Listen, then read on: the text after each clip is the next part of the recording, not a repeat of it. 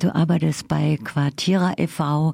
und Quartierer e.V. ist ein Verein, der queere Geflüchtete und Migrantinnen aus Osteuropa, Zentralasien und dem Kaukasus beim Ankommen und der Orientierung in Deutschland unterstützt, auf vielen verschiedenen Ebenen, rechtlich, sozial, wenn es Gewaltvorkommnisse gibt, auch Informationen, also viele unterschiedliche Ebenen. Und du selber bist Leiterin der Beratungsstelle von Quartierer ja, zu dir kommen einfach viele queere Geflüchtete. Und wir haben uns verständigt, dass wir heute darüber sprechen, dass die russische Regierung letzte Woche oder Ende November war das äh, im Grunde ein Verbot queeren Lebens ausgesprochen hat. Kann man das so sagen? Ja, definitiv. Definitiv. definitiv. Also wir sehen wir sehen ja schon seit Jahren, dass sich die Menschenrechtslage für die LGBTQ-Community verschlechtert hat und insbesondere seit dem Angriffskrieg Russlands gegen die Ukraine nochmal dramatisch verschlechtert hat. Und jetzt kam es nochmal zu einer enormen Eskalation. Anders kann man es nicht nennen, dass jetzt am 30. November ähm, das oberste Gericht Russlands dem Antrag zugestimmt hat, die sogenannte internationale LGBT-Bewegung als extremistisch einzustufen. Und was bedeutet das jetzt ähm, für Queers in Russland selber und auch für die ganze Community und damit auch für euch? Ja, das lässt sich zum aktuellen Zeitpunkt schwierig sagen, weil das Gesetz eben super schwammig formuliert ist. Also schon allein der Begriff internationale LGBT-Bewegung, wer oder was soll das überhaupt sein? Also es richtet sich nicht nur gegen eine oder auch mehrere queere Organisationen, sondern gegen die Community an sich. Das heißt, wie du ja schon gesagt hast, ähm, die Existenz von queeren Leben wird verboten. Und äh, welche Konsequenzen daraus ähm, gezogen werden, das, kann man jetzt im Einzelnen teilweise schon sehen.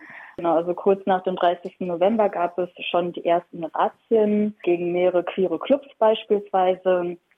Also es wurde berichtet, dass Sicherheitskräfte dort eingedrungen sind und Personen gezwungen haben, sich bis auf die Unterhose auszuziehen, sich hinzulegen. Ähm, Personalien wurden aufgenommen.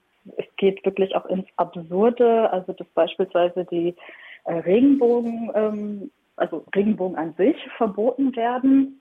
Also My Little Pony, ich weiß nicht, ob ihr das kennt, wurde jetzt beispielsweise als eine Sendung, ist eine Kindersendung ähm, für ab 18 gelabelt, weil eben dort eine, ähm, eine Regenbogen, also ein Pony hat dort Regenbogenhaare. Genau, und das Schwierige an diesem Gesetz ist eben, wie gesagt, es richtet sich diesmal nicht wie sonst immer gegen den politischen Gegner, also gegen Aktivistinnen, gegen Journalistinnen, ähm, Personen, die sich für Menschenrechte einsetzen, die laut sind, die protestieren, sondern gegen Personen, die einfach nur Teil der LGBTQ-Community sind. Das heißt, es kann sich gegen jeden richten.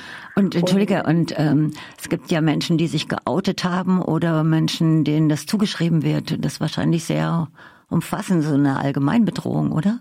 Ja, definitiv. Ja, also was eben auch als queer dann gesehen wird, das entscheidet dann die Gesellschaft an sich. Also ich sehe da natürlich auch Gefahr für Personen, die jetzt beispielsweise einfach bunte Haare haben, also die irgendwie hervorstechen, die anders aussehen. Also da gab es ja auch schon definitiv Vorfälle in der Vergangenheit und äh, die werden sich jetzt nochmal ähm, vervielfachen, weil es eben so viel Raum für Willkür lässt. Also es, es eröffnet den Raum für staatliche Verfolgung, aber es begünstigt auch Gewalt, die aus der Gesellschaft selber kommen wird.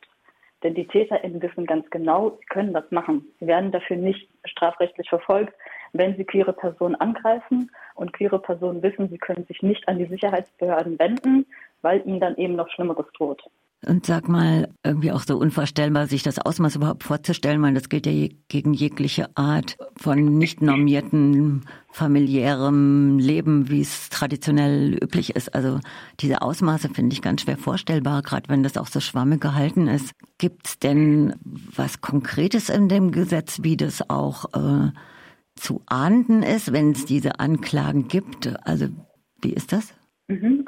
Also wir gehen davon aus, dass es wahrscheinlich zunächst erstmal Strafen äh, geben wird, also Geldstrafen beispielsweise. Das ist äh, recht beliebt äh, in Russland. Ähm, also sagen wir mal, eine Person hat irgendwie ein, äh, Regen, eine Regenbogenfahne irgendwo ähm, am Rucksack gepinnt, ähm, dann kann sie dafür eine Geldstrafe erhalten. Wenn sich sowas dann ähm, häuft, oder eine Person eben wirklich auch offensichtlich, also in solchen, also zu LGBTQ-Treffen beispielsweise geht, falls diese jetzt überhaupt noch stattfinden können, definitiv nicht mehr offen, dann kann das natürlich auch bis zu äh, bis zu vier Jahre äh, Gefängnis jetzt bestraft werden. Und sag mal, äh, wo die Repression ja bekanntermaßen total stark ist in Russland, ist eine Form von Widerstand dagegen überhaupt möglich? Also nochmal einen kleinen Exkurs. Es gibt und gab ja auch Feminist Anti-War Resistance, äh, eine feministische Bewegung gegen Krieg, die sich aber auch sehr stark für LBTIQA Rechte eingesetzt haben und für äh, queere Menschen. Und das war ja für die auch sehr gefährlich und viele mussten ins Exil. Nochmal zurück zu der Frage, ist Widerstand überhaupt möglich oder was kriegt ihr mit? Ich würde sagen, es kommt auch darauf an, wie man Widerstand definiert.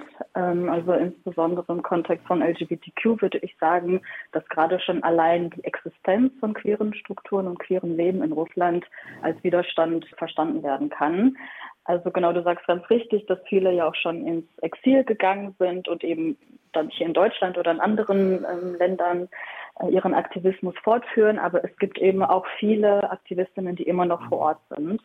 Also jetzt, um auf LGBTQ-Organisationen zu sprechen kommen, die sich natürlich schon gerade auch einen Plan B machen, falls es wirklich irgendwann extrem gefährlich wird, äh, dass Personen dann ausreisen können. Aber ähm, sie möchten auch vor Ort bleiben, denn sie möchten ihre Community dort nicht im Stich lassen es, es gibt äh, Anwältinnen, die ihre Klientinnen nicht im Stich lassen wollen.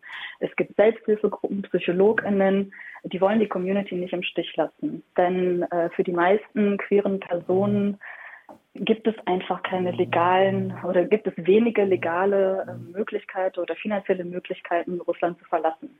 Genau, und was es natürlich auch ähm, gibt, also jetzt du hast den feministischen Antikriegswiderstand erwähnt, ähm, die haben ja beispielsweise auch eine Zeitung, die sie im Untergrund drucken und verteilen.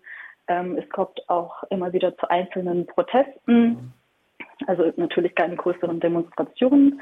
Das ist in Russland einfach nicht erlaubt. Und auch einzelne, also in Russland gibt es diese Protestaktion, dass Personen ähm, einzeln im Schild auf die Straße gehen und äh, so ihre Meinung kundtun, weil das eben nicht als Demonstration an sich gesehen wird. Aber auch da werden die Leute ja immer wieder mitgenommen und verhaftet. Äh, trotzdem findet das statt und ähm, ich finde es gut, dass du den ähm, feministischen Widerstand ansprichst, weil das muss man ja auch alles im Zusammenhang sehen. Ähm, also jetzt in ja. Russland wird ja auch ja, so eine Art ideologischer Krieg gegen alles Westliche in Anführungszeichen geführt und äh, Russland ähm, argumentiert eben damit, dass es seine traditionellen Werte verteidigen möchte. Anna, darf jetzt, ich Anna, darf ich dich gerade ja. kurz unterbrechen? Wir haben hier starke Störgeräusche und das ist, äh, finde ich, sehr bedauerlich, weil ich das gerade sehr wichtig finde, was du sagst. Können wir gerade mal kurz unterbrechen und dich nochmal anrufen? Ja, natürlich. Ja, schön, dass wir jetzt nochmal das Gespräch fortsetzen könnten. Und du warst gerade dabei zu äh, argumentieren, wie die russische Regierung argumentiert wegen dieses Verbotes zu queerem Leben in Russland. Genau, ich hatte den Zusammenhang hergestellt ähm, zwischen der LGBTQ-Bewegung ähm, und feministischen Organisationen, ähm, weil es eben ein Kampf gegen das gleiche Phänomen ist, also gegen die gleiche Propaganda, ähm, die Russland ähm, strategisch auch führt, um sein eigenes Regime im Lande stabilisieren zu können. Also Russland sagt, dass ähm, LGBTQ-Themen oder LGBT LGBTQ an sich ein Thema ist, das von Europa in Russland platziert wurde, um das Land eben von innen zu zerstören, die traditionellen Werte Russlands zu zerstören. Und deshalb propagiert Russland eben oder stellt sich eben dar als den Verteidiger von traditionellen Werten, der traditionellen Familie, Jetzt vor ein paar Tagen hat Putin beispielsweise die Frauen in Russland daran erinnert, dass ihre Großmütter sieben bis acht Kinder geboren haben. Und er erwartet jetzt genau das Gleiche auch von den Frauen jetzt. Es, es wird jetzt, äh, wie schon in der Vergangenheit diskutiert, das Recht auf Abtreibung ähm, einzuschränken oder ganz abzuschaffen. Denn Putin braucht natürlich auch mehr, mehr Soldaten. Es sind eben jetzt viele gestorben im Angriffskrieg ähm, gegen die Ukraine.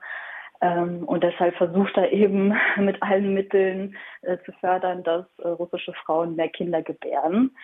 Ähm, und das ist eben absolut im Zusammenhang zu sehen jetzt mit den mit der Einstufung ähm, zum Extremismus der LGBTQ-Community, weil es natürlich diesem traditionellen Familienbild widerspricht. Ja, total.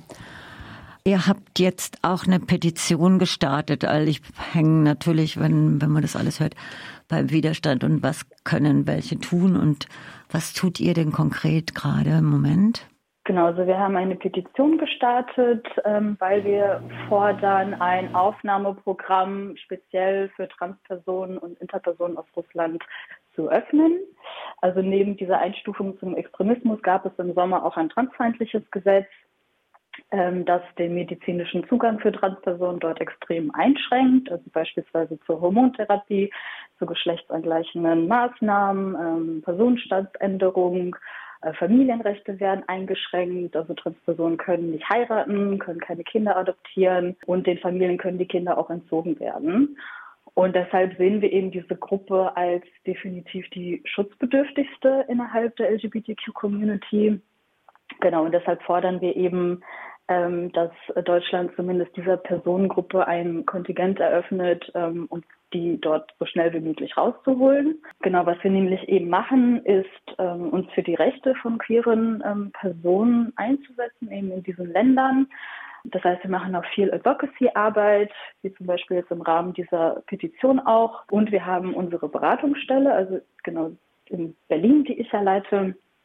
Ähm, da hattest du ja eingangs schon was erzählt, dass wir dann auch bei Asyl- und aufenthaltsrechtlichen Fragen, bei sozialen Fragen ähm, helfen können und auch ähm, psychologische Hilfe anbieten können.